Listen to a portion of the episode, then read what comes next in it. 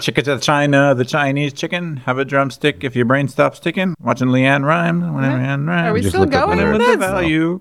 But 1998 it was released. Thanks. Year old.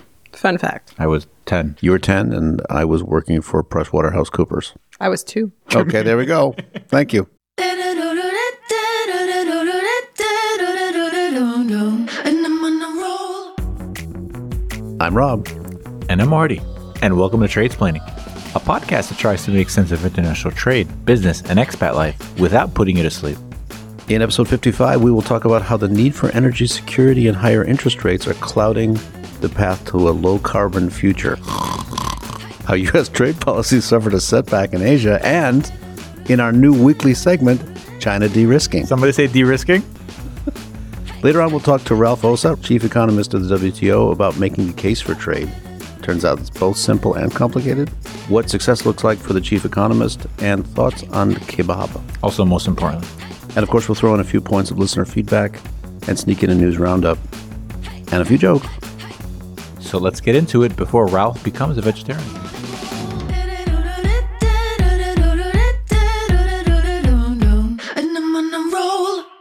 Well, everyone, welcome to episode What's the atomic number of 55? number 55. It's the atomic number of cesium. It's a soft and ductile non radioactive alkali metal, which can describe most members of the United States Congress. Hashtag Congress. It's also the least abundant and heaviest of the five non radioactive alkali metals. It's the number of the famous Sammy Hagar song from the I Can't Drive? Yeah, it is. So you'll have to Google it for the non American listeners, which are a lot of.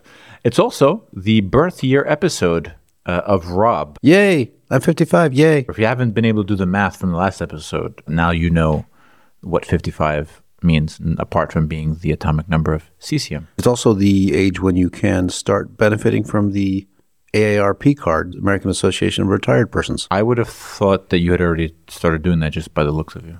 Thanks very much. That's great. I'm joking, you have kind eyes. But uh, more importantly, don't forget to subscribe to the podcast and make sure you catch our future episodes coming up. And better yet, you can also share it with a friend or a stranger. You can find us anywhere you get your podcasts. Subscribe to all of them and do leave a review. And now that we've gotten that out of the way, where have you been, Rob? Because it's been two, three weeks since we recorded. It's been It's been one week since you looked at me. Cocked your head to the side and said I'm angry. a pretty big couple of weeks, and I'm, of course, following what everybody else is following. So we do need to talk about this issue of bedazzling steering wheels. Apparently, if you do put gems on your steering wheel, these can become flying objects and they can injure you in an accident. So please do not bedazzle your steering wheel. I I bedazzle everything in my life. There's no compromise here. There's only one way to roll. Also, Michelle should come in on this one. There was quiet quitting. There was different kinds of quitting. Now there's not enough quitting. So if you're not quitting fast enough, you're the problem. Would you say, are you quitting fast enough? I'm trying to. I'm doing my best. But what does it mean fast enough? There's not enough people quitting. Well, we should answer we're trying our best. Yeah, And so- then people don't let us. Sometimes you can try and they just don't get the message. I haven't had that problem. Hello, folks.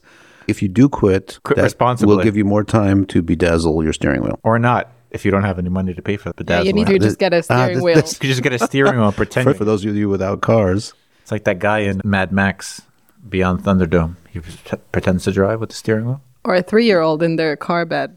Or me last night. Exactly.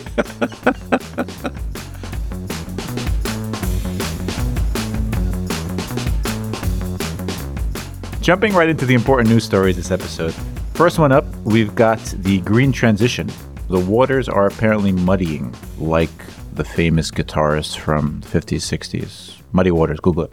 The shift away from oil and gas is still happening. Solar and wind capacity is growing fast. Governments have been rolling out policies to support low carbon technologies, as we've seen, and billions of dollars are flowing into projects ranging from hydrogen production to electric vehicle charging stations Tesla. even this podcast. But increased amounts of money is also flowing into more traditional types of energy assets, such as LNG, so liquefied natural gas, natural gas pipelines, which are also included in this big infrastructure business. With these headwinds ranging from high interest rates and inflation to geopolitical tensions driving an increased focus on energy security, this path to a low carbon future we've been talking quite a bit about on this podcast now looks a bit less straightforward, rockier, and more expensive than it did a few weeks ago. Emphasis on more expensive. However, in an encouraging sign, Switzerland, thank you, Switzerland, Always go in the other direction. has pulled the plug on their subsidies to EVs, saying that it's no longer necessary as adoption is already quite high and prices between EVs and regular cars are converging. So sorry, Elon. Of course, the real question is what about green watches? Hashtag Hublot. It's actually a thing. There is a thing. Everybody's favorite not vaccinated tennis player, Novak Djokovic, is sponsored by Hublot, and he wore a green ceramic Hublot watch, which is actually quite nice, but it's a Hublot, so I don't like it. Okay, thanks for the personal note. Anyway, besides the green watch, or add that if you like, what am I supposed to take away from this? What are listeners supposed to take away from this? We have been saying since a couple of years ago that wind and solar and hydropower and so on had come down way, way incredibly in price. Now it actually made economic sense. This was basically our line for the last few years. So it's no longer that you have to subsidize it. It's no longer that it's an issue. It's just going to make economic sense. It's just going to roll forward. And investments are going to get out of it. Investment funds are going to get out of it. And now with interest rates going up and with other elements going against it, the whole factoid, that whole argument that we're making, doesn't seem to be the same. Wall Street Journal is start, starting to say investment funds are actually having a mix more gas, more oil, more fossil fuels, and of course, a couple dams over here, maybe a, you know, bit of a turbine over here, and so on. But it's not that there's an inevitable march towards green energy. And part of it, as you mentioned, is energy security. We all know the case of the Germans reopening coal plants because of Ukraine, but there, there are many other similar examples. I don't know if it was wishful thinking or not, but building on this, I saw recently that EV sales have also started to slow down or plateau. People are actually buying more hybrids now because they're not really f- fully bought into the whole EV thing yet. You They're- can't charge it anywhere. Exactly. I was just going to say that. Thanks for, for, for I was mid flow. I was just trying to make a conversation of, of a Pearl Jam. Go ahead. So yeah, like you said, they you can't charge them anywhere. Range anxiety is apparently a thing on top of normal anxiety. It's not looking as rosy as it once did. But also, we were forgetting that we're in a decade long situation of z- zero cost money, or in fact, even negative cost money. So what you're saying is WeWork doesn't have a future. anyway, speaking of things that are not doing great, uh, on top of EVs, Biden's trade policy seems to have suffered a setback in Asia. He had hoped to present a completed Indo-Pacific Economic Framework Agreement as a demonstration of U.S. commitment to a region where we've often seen the U.S. has been ov- overshadowed by China. But negotiators have been unable to come to agreement on the trade pillar of the IPEF, and the administration's decision to reduce the ambition on digital trade has played a big role in that failure. This is in part because the White House is facing pressure from Congress at home, who are unhappy that IPEF countries are not required to meet worker rights and environmental standards, which become a thing all of a sudden these last four or five years. Treasury Secretary Janet Yellen told reporters that while there had been significant progress on the trade pillar, an agreement will not be reached in San Francisco. The trade pillar is likely to require further work, she said. But- there's good news here. As a consolation prize, the president Yeah.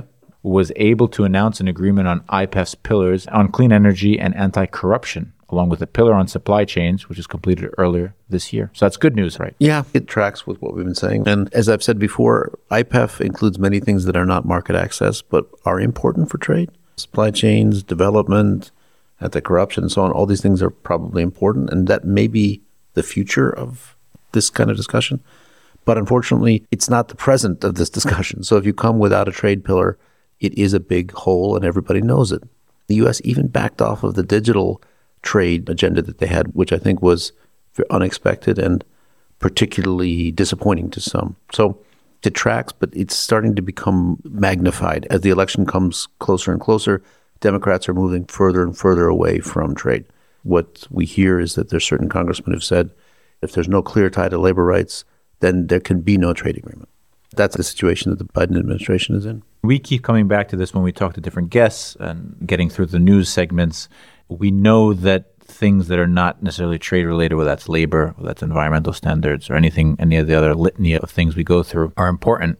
It's the question of how do we address those? This is sort of the chicken or the egg, I guess, is, is a better uh, analogy. Chickens wagging the egg. Yeah, yeah. In Albania, have you seen the exactly. wag the dog? it's a thing. It's the '90s. Watch it.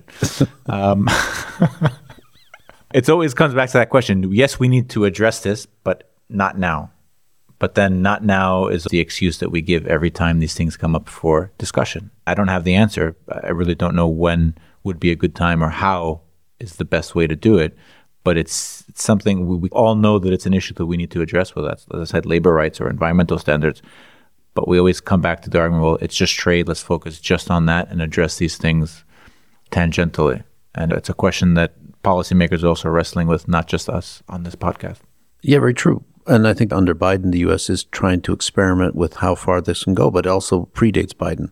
So they've also suspended duty free access for African countries. There wasn't a lot of trade there, so nobody's demonstrating in the streets about it. However, they're giving and taking away preferences based on things that have nothing to do with market access or trade interests.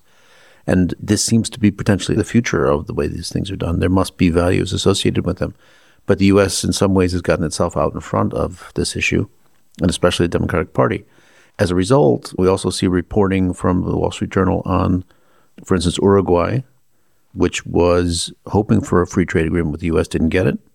So they've moved, according to Wall Street Journal, closer to China, which is providing other kinds of incentives. There is a kind of competitive environment out there. And it's really up to the U.S. to decide whether these things are important enough to pull preferences or to give preferences. And if so, what's the best mechanism for this? So that's all nice and well, Rob. Um, more importantly, bringing profits home is another way that companies seem to be de-risking from China, which is my favorite thing to talk about on It's this such on a this thing. podcast. You know why? It's because there's just so much content that I can mine. True. It's like just hours and hours of discussion material there. It's always in the news. Anyway, for years, we know that companies have spent profits they made in China, in China, which is a shocker, I know, whether that's hiring or investment. Now, however, as growth seems to be slowing and tensions between Beijing and Washington have risen, they are pulling those profits out. The Wall Street Journal recently reported that foreign firms have yanked more than 160 billion, that's billion with a B, in total earnings from China during six successive quarters through the end of September, bringing FDI to negative levels for the first time in wait Net for it, FDI, yeah. Wait for it, 25 years. years. It's a lot. It's like half of my lifetime. No, more than half. Am I talking about? A range of factors have contributed to this profit exodus, if you want to call it that. These include a growing gap between China's interest rates and those in the US and Europe. These have made it more attractive to park earnings in the West. Many foreign firms are also looking for better uses for their money. As China's economy slows and geopolitical tensions rise, there's also these chilly relations between Beijing and the US uh, led West, if you can call it that. They've pushed global companies to rethink their supply chains and exposure to China. However, there is a however here. Data presented by The Economist, Rob's favorite, seems to have indicated that the beat is going on.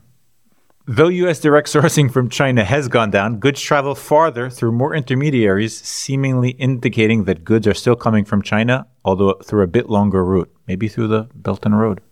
Yes, exactly. Through the belt, the road, and every other thing. We've been looking at different indicators of delinking. Is it happening? How is it happening? What does it mean? The Wall Street Journal comes up with this issue of people pulling profits out so they're not investing in China because the market's less interesting, but also because they need to move production operations out. It's a very significant difference from prior quarters, as you said. What does this mean? And how do we measure it? And is it really changing anything? The profit exodus is real, but have supply chains really changed? And so the economist data says no, not yet. So I don't think we know what's going to be happening in five years, 10 years, but we know right now it's a lot of moving the deck chairs around, if you like. There's many inputs that just don't come from any place but China. So these inputs are going to Malaysia, it's being assembled and coming to us. Going to Vietnam, being assembled, coming to us. Going to Mexico, being assembled, come to us. So, in effect, it's doing what you were doing before, but calling it a different name. Paying a little more and waiting a little longer We we struck gold with this phrase. It's a really good phrase.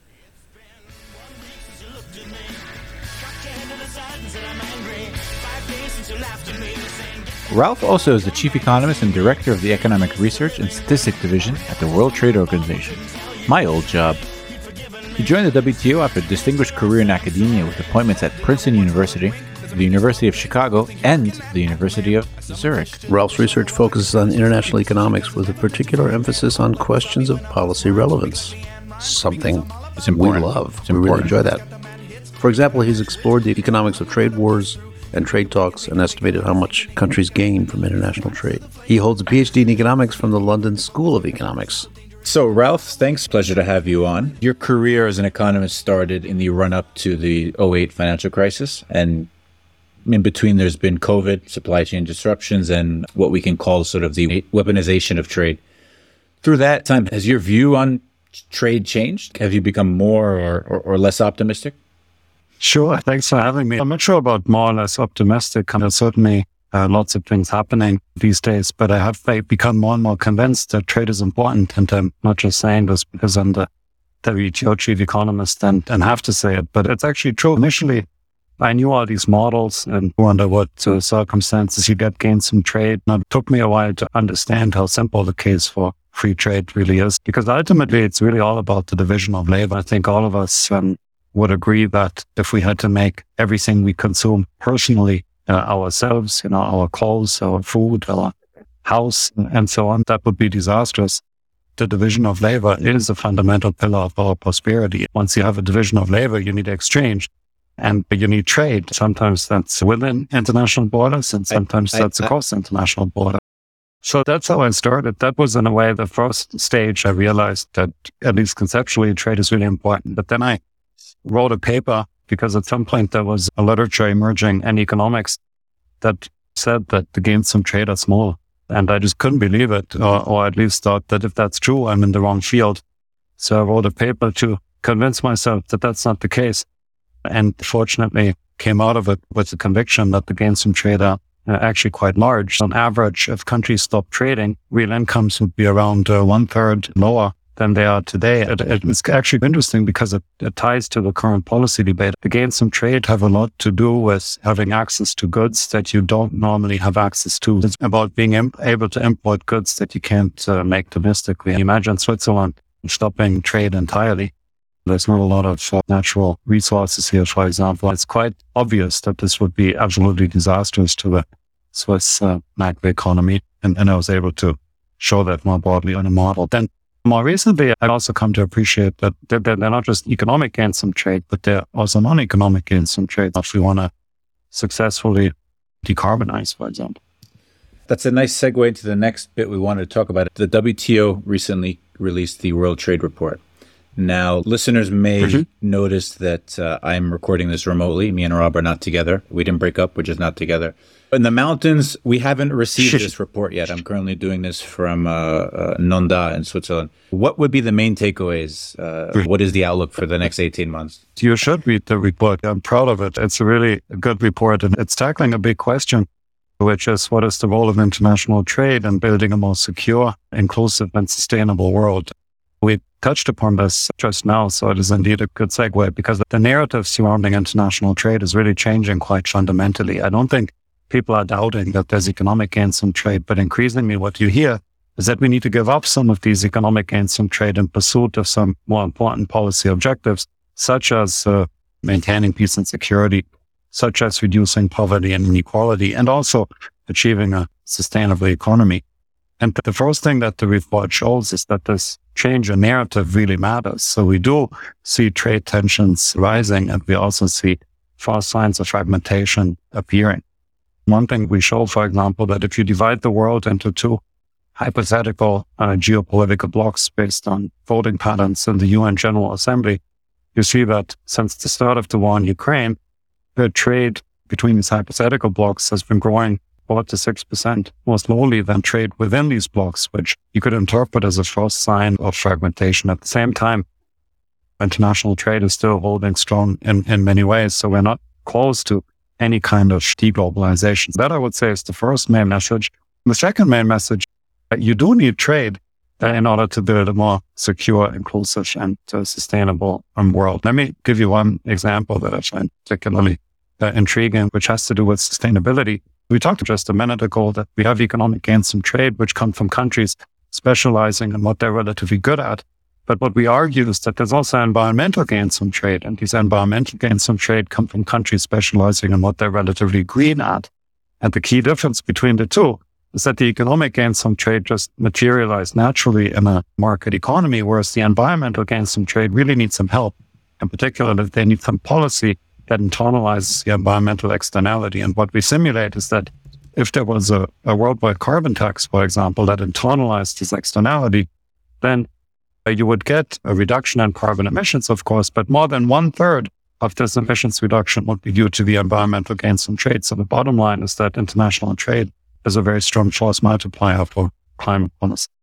And let me ask you, would you say this is very novel analysis? Would this be something policymakers wouldn't have seen before?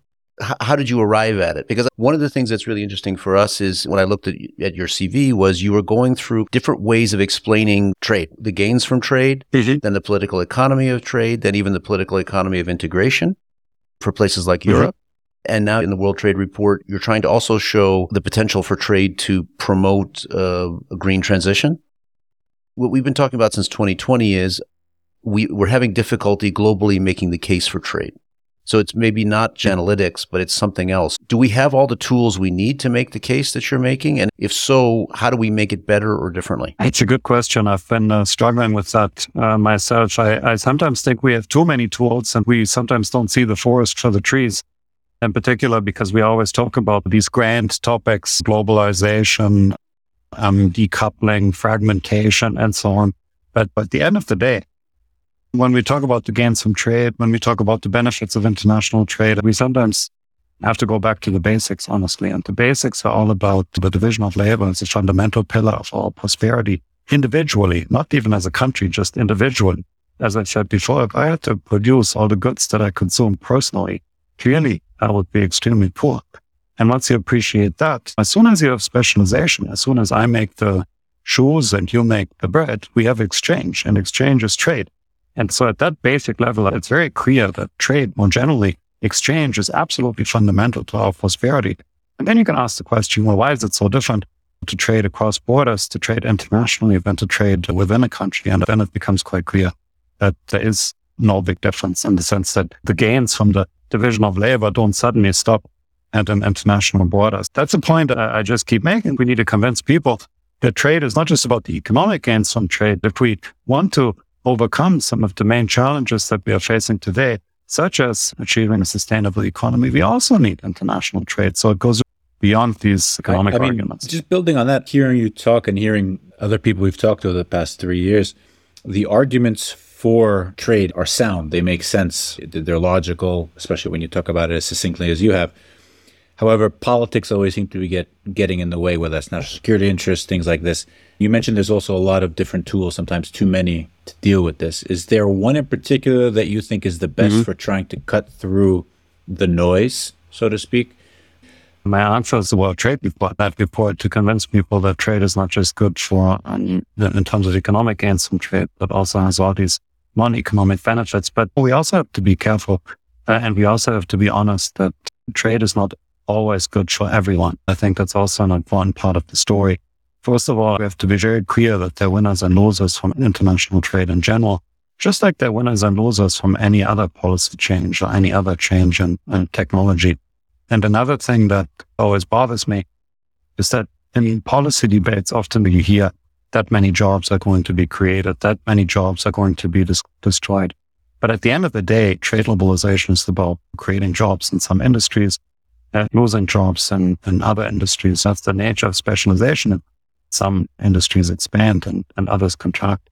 So I think we also have to be honest with what trade does, because otherwise we might disappoint. So you've thought about political economy, which is really at the crux of this. It's not just about analytics. Mhm. It's about making decisions and doing the arbitrage among different groups in society. When you're trying to analyze that and when you're talking to policymakers, how do you take that into account? How, is it, we think about short term versus long term. We think about groups Mhm. that are louder, groups that are softer, benefits that are diffuse and pain that's concentrated. Mhm. How do you take political economy into account when we have Mhm. these discussions? That's a great question. I'll give you an example on climate policy or sustainability.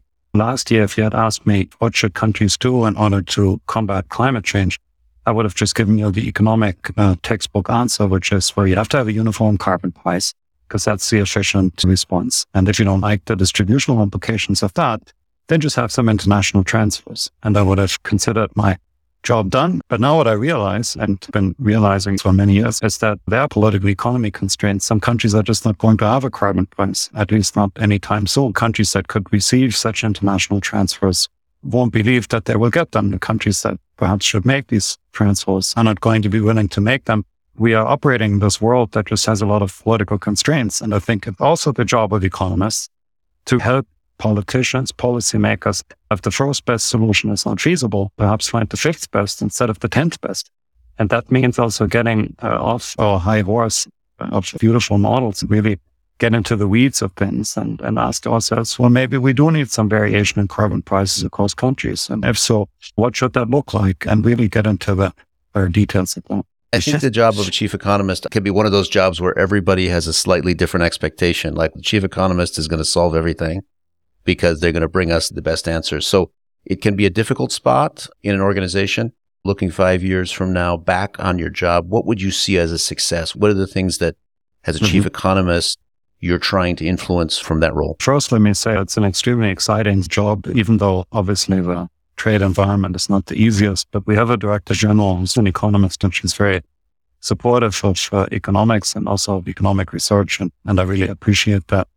In terms of things I'm trying to achieve, it's quite concrete. Um, actually, I'm the director of the Economic Research and Statistics Division, so I'm the chief economist, but also the chief statistician, I suppose, even though we don't we don't really have that role. There's three main work streams I'm looking at. The first one is data, the production of data. It's pretty self-explanatory what that is. I have some things that I want to improve. In particular, I want to make our data more accessible. I want to make our website easier to navigate so that people actually also use the excellent data that we produce. Another thing I would like to push forward is to in, invest in more real-time data. If I get, get questions, typically people don't want to know what happened in Q3 of 2022, but they want to know what happened yesterday uh, and what happens uh, today. And for that, you need new approaches, you need real-time data, you need to cooperate with logistics companies and so on. So that would be success on the data front. The second work stream that we have, I call that analysis. And analysis is very close to data. So it's trying to understand current events, putting the facts on the table, forecasting, things like that. And we do all that, but I would like to put more emphasis on that because that's what our members really want to know. Uh, that's also what the public wants to know. One concrete objective I have there is we have this forecast and it used to be just a news item. This year we turned it into a little publication called uh, Global Trade Outlook and Statistics. And I really want to develop that over the years into another flagship publication that has a similar status to the World Trade Report, something that people turn to if they want to understand what are the current trends in international trade. And then the third work stream I call research. That's more about understanding the facts. It's about deriving policy implications from these facts. I want to use my experience as an academic and, and build bridges to the research community because there's a lot of people I can tell you in the research community who care deeply about uh, international trade and we need to connect to them. My dream is that the WTO becomes the place where maybe once a year policymakers and academics come together to jointly define the research agenda on trade policy issues. Because if we manage to do that and manage to leverage this capacity, this would be hugely beneficial for us. And it would also be a win-win for both the academic community and the policy community. One question is a quick one, which is yeah. between now and, and, and two years from now, is AI going to start doing all this for you? I actually wrote the questions down that we had for this interview. So in a couple of years, it might actually just do the interview. yeah, exactly. Exactly. We can just go home and the podcast just produces itself. And have we could, kebabs. We could do that, which I like, by the way. So I'm looking forward to that conversation. No, so we do actually use um, AI tools already to some extent, not only for basic text analysis, like to write a first cut of an executive summary or something like that, but also to extract uh, standardized information from text data. For example, we get notifications from our members and they come in a particular format and that is not so easy to share. So we try to use AI methods to extract that notification, to extract that information. So I see uh, a lot of potential for that because we have a lot of data that comes in the form of text maybe at the, at the WTOs and kind of analyzing uh, these texts could be really, really interesting. The other area that where I really see great potential, I, I talked before about wanting to strengthen this analysis work stream. So really wanting to detect trends in the data, do more elaborate forecasts and so on. And this is also where IA could be, could be really, really useful. So, Ralph, our crack team was not able to identify your national origin. Your accent is that good, is what he's trying to say. So, are you Swiss? Are you German? I'm German. In fact, I'm the only one in, in my immediate family who only has one passport. My wife is Canadian, Pakistani. My our daughter was born in the US. We have the United Nations at home, but but I'm German. But I haven't lived in Germany for more than half of my life. We always ask, what have you learned about your home country? What did you learn about Germany when you were living abroad, sitting in Chicago, for instance? Honestly, it's been a long time that, that I've lived in Germany. Almost directly after high school, I spent a year in uh, Bolivia, which was fantastic. I worked for a newspaper there. I did some internships at some microcredit uh, NGOs. I had a great year. But that was also my first experience in a developing country. And sometimes I went to very remote locations. And I really came to appreciate the basic amenities that we have here in the industrialized world up. So it's not really specific about uh, Germany, but I would say about Europe or industrialized countries. Other than that, much more narrowly, I, do remember in, in Germany, we care a lot about breakfast and people often boil eggs for breakfast. And so that the eggs don't um, explode, they punch a little hole with a needle into the egg. And there are these devices where you just put the egg on this thing. But then I was in England and I was surprised living with all these people from other countries that nobody had this egg puncher, or I don't know how we want to call it, pincher, I guess. And, I- and then I thought, well, that's something really unique about uh, Germany until I realized that uh, they're just not boiling eggs for breakfast. And that was the more fundamental cultural difference. they're just having omelets or whatever. But that's a very minor. but but minor also a trade opportunity. This is a critical. I guess, yes. Maybe I should have invested in Egg uh, pincers, people. in egg. Uh, I don't even, I don't even know what to call them. Yes, egg pinchers. exactly. So, kind of building off of that, you lived in Chicago for a while. You were at the University of Chicago. Mhm. And I think you, you probably learned a lot about the U.S. and about different places there. So, why is Chicago so much better than New York? And in particular, why is it so much better than Staten Island? And you can take as long as you want with this I don't know who wrote this. So you really care about that question. I I have to disappoint you because the way this works is when you're on the academic job market, you try to get as many offers as possible from universities.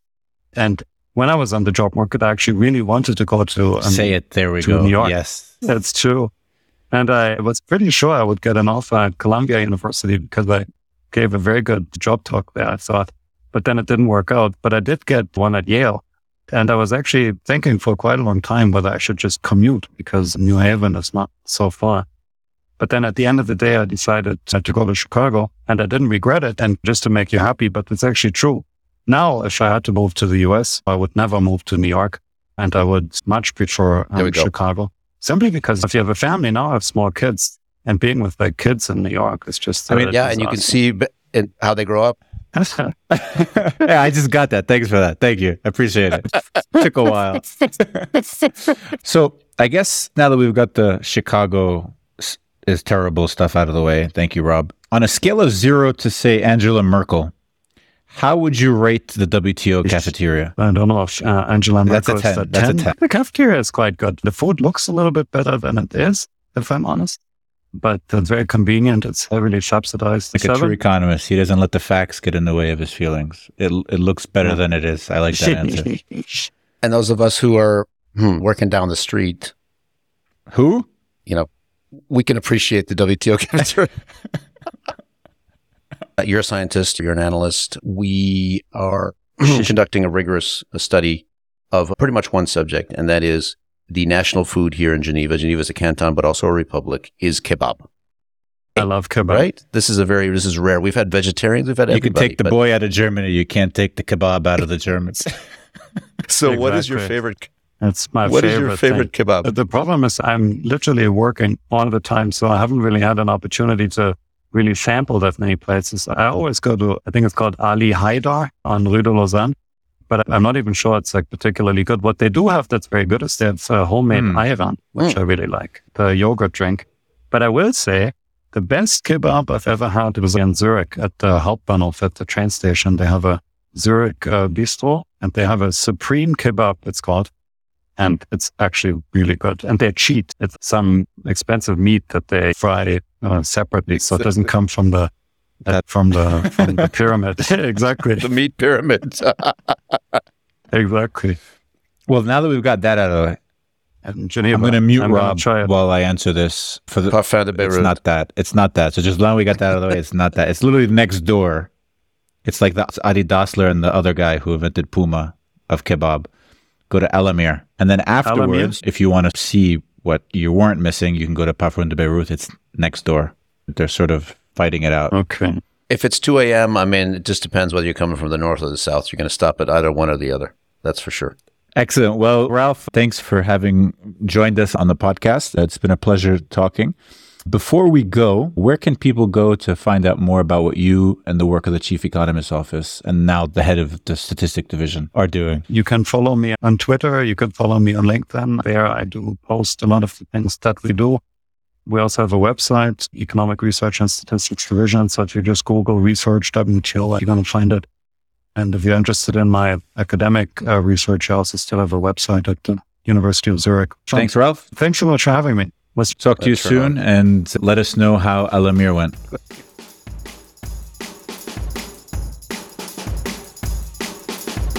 This brings us to our next segment where our correspondent Michelle tells us about the vibe shift.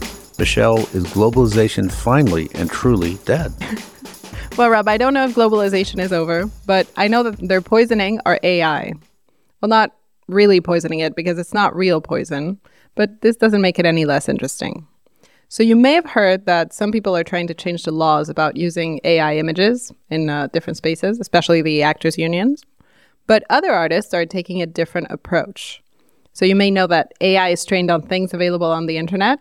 Obviously, one solution is to get rid of all training materials and just not publish any of your art. But then artists have a bigger problem since they can't share, publish, or sell their art. And I really don't think there's a huge market for mystery art boxes. So they went with another option poisoning their art through code.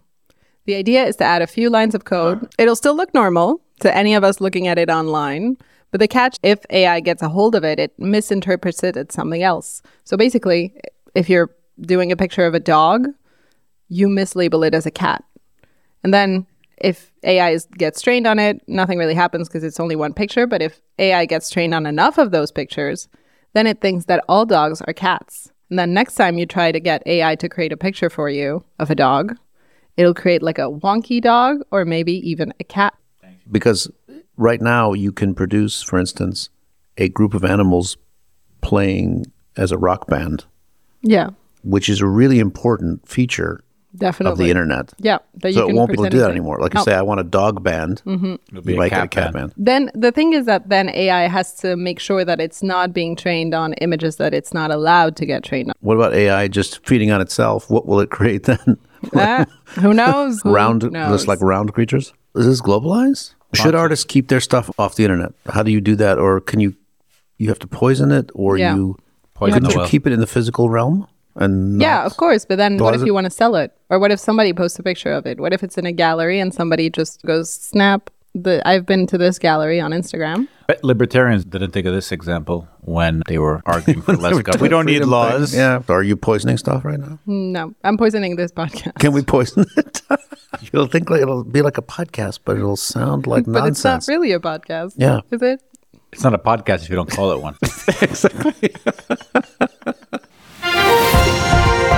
That brings us to our next segment. This week in local news, you wouldn't believe this was true unless you lived in Geneva or really anywhere else. Michelle and I do have something we want to talk to you about. Tell me. We've been talking a lot about regulation. There's a new thing that needs to be regulated. It's called sharenting. So to show images of your kid having a birthday cake, even though they're six months old, perhaps riding a trike. They're not riding the trike yet. They seem to be fake drumming, but they're not drumming because the kid's only three months old. To be fair, how do you know he wasn't riding the trike? exactly. Sitting on it is halfway to riding it. Yes, exactly. That's part of the problem, Marty. Uh, luckily, we're not living in France. They're intervening in certain cases. I don't know how they would intervene. What do they do? Take the phone away. they take the person away. Which person? They have an intervention. They have an intervention. They We- take, I know you had a self intervention by breaking your phone, so we haven't seen images for now three days. No That's 'cause- memes, no images. That's because Manchester United um, lost against FC Copenhagen, Lars Carlson's not favorite team. That's all. It's, I, actually, not why. I dropped a, a, a needle nose plier on it while trying to return it because I'm a useless at handyman stuff. This does not. You were trying to return the, the phone, the No, needle no, nose the, plier? The, the needle Or the baby, plier. because we're talking about sharing You thing. can see the exact spot the needle nose plier dropped on Uh-huh. the screen where I, um, as I was trying to explain to the guy how I'm useless and I don't know what I'm doing, and I bought two needle nose pliers which have no use Yeah. for dismantling the baby bed that I was trying to dismantle. Ah, we got. Uh, now we got back to we came around full around. Speaking of, have you seen the latest photos? No, we've seen half of them because your screen's broken. the screen's broken. So when the screen comes back on, maybe moderate a little bit. We don't want the French authorities to come across the border and grab you. Speaking of French authorities, did I tell you I almost got arrested at Geneva Airport? That's for next podcast episode. So tune in, listeners, because this is a juicy story and it's worthy of, I think, a segment of its own. And almost, you also in the same process, almost did a citizen's arrest of them. yeah, I went full Karen. It's an incredible drama. This is the French sector. In other news, we talked about yacht desking, which is a very important thing to our listeners. There's now something like Alp desking. Mm-hmm. The Telegraph of the UK put out this important data. People would rather work from their mountain chalet home than from their London home or from the office. I did that last week. you did. You literally did that. It wasn't my week. home, but it was somebody else's. I was just squatting. and we heard every background noise in that home while editing. There's a team of three that tried to get rid of the fan noise because you guys came in and you're like uh, drying the boots. Unbelievable. So they're spending more times in the mountain. With the lower snow totals, people's home working is going to have to move a significant amount on the mountain. Productivity goes up. Actually, no, it doesn't because maybe I'm not skiing, but I can just skip straight to the après ski. That's literally what people have been doing for years. Did you just figure this out? Did I not talk about my brain trauma enough? Like exactly how it got there? It's because I didn't go to the après ski soon enough. Yeah, but- I started with the skiing and ended up with no après ski. Finally, in the village next to you where you're staying, there's been an anti cowbell movement that's been starting. People are moving into these towns to get away from urban traffic, like in Geneva. They're moving to places that have more cows. They've been protesting the cowbells, asking for fewer cowbells. Now the villages are fighting back. And there's a story of two people being drummed out of the village for being anti cowbell. My advice to you and others who are going to be commuting from these towns is you get used to it and move next to a church bell. The first morning you're sleeping there, the, the bell goes off at 5 a.m. Sure, you have a nightmare that there's a huge spacecraft above you with aliens in it. Sure, you do. But not every day. That goes away pretty fast. These bells are loud, but don't try to fight against them. Villages will come after you. That's a cool story. Do you want to see more photos of my kid? yes, exactly. Look, it's my kid with a cowbell.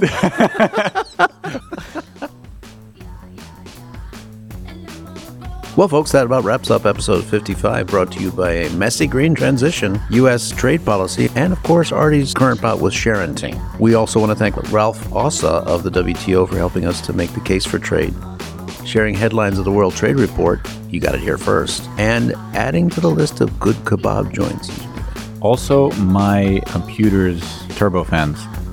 We want to thank them as well. Thank them for joining. We also want to thank our executive producer Michelle Olguin and Cristi Bagsic for helping us highlight the vibe shift as well as in helping produce this and every TS episode. Please don't forget to subscribe to this podcast if you haven't done so already. Make sure you catch our next episode coming out very soon. You can find us on Apple Podcasts, Spotify, Google Podcasts, or anywhere you get your podcasts. And please stop making the same joke. Because there's also like a violet thing on Mae's phone that says podcasts. Don't forget to leave us a review on Apple Podcasts and Spotify because we do read them, especially Rob, once he figures out where he can find the podcast. Can they write us any, anywhere? You can follow us on Twitter on at tradesplaining or on Instagram at trade.splaining or email us your questions, comments. Rob does like receiving these at trade.splaining at gmail.com. And remember, folks, listen responsibly.